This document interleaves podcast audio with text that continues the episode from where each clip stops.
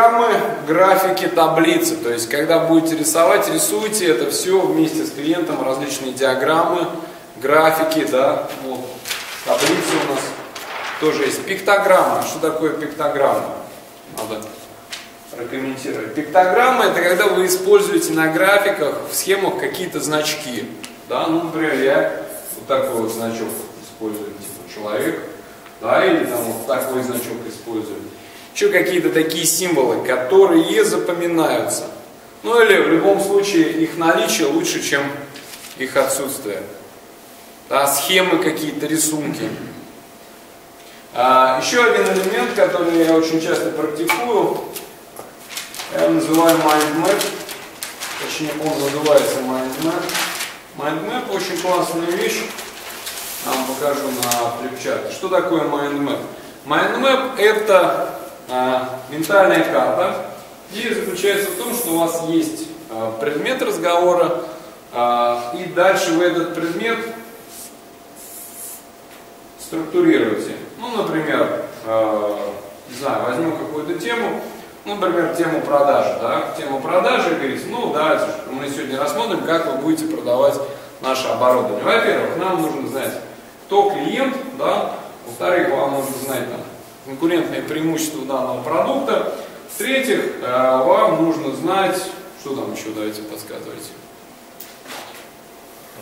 вашу стратегию продаж, например, да, чтобы э, знать клиента, э, нужно знать, где его найти, нужно знать, что для него является конкурентным преимуществом, нужно знать, э, ну и так далее.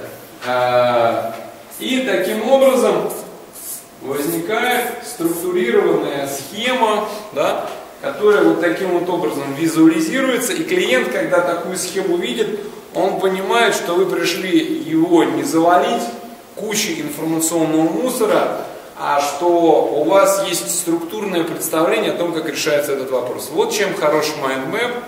Я вам во время э, кофе-брейка или во время обеда покажу мои майндмэпы э, бесед э, с клиентом, например. Там очень хорошо, очень удобно тем, что буквально за три минуты можно вспомнить, о чем была беседа там год назад. Потому что все структурно э, разложено. Mind map. Э, вот, в принципе, ну, смотрите, вы сами уже как бы набросали порядка 10-11, кто-то там 13 инструментов визуализации. Ваша задача э, в следующем упражнении сделать следующее. Одно дело вы просто рассказываете, да, просто рассказываете. Другое дело, когда вы рассказываете и показываете. Третье дело, когда вы вовлекаете клиента в э, презентацию. Смотрите, Используем инструмент визуализации под названием график. Да?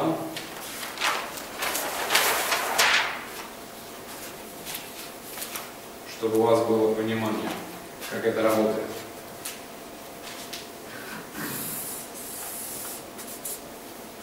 Вот это ось. Так, а можно мне черный маркер поярче? Есть? Ага. Давайте.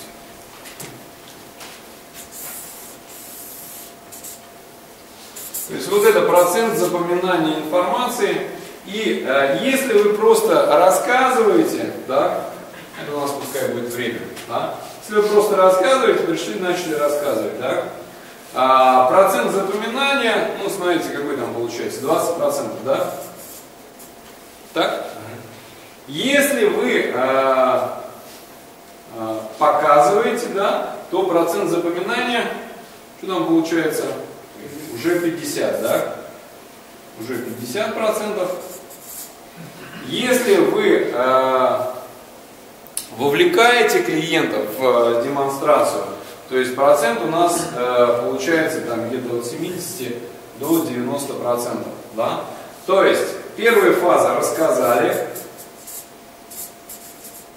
потом показали, и третье, э, вовлекли в демонстрацию. В этом случае коэффициент э, усвоения информации достигает 70-90%. Так вот, все эти инструменты визуализации, да, я вам настоятельно рекомендую использовать э, в следующем упражнении, э, которое будет представлять собой переговоры с одним из а, участников данной ситуации, то есть монтажник, проектировщик или хозяин а, торгового центра. Ваша задача, соответственно, не просто рассказать, как вы это делали до сих пор, но и показать, используя инструменты визуализации, и э, вовлечь максимально в процесс презентации вашего э, оппонента по переговорам. Окей?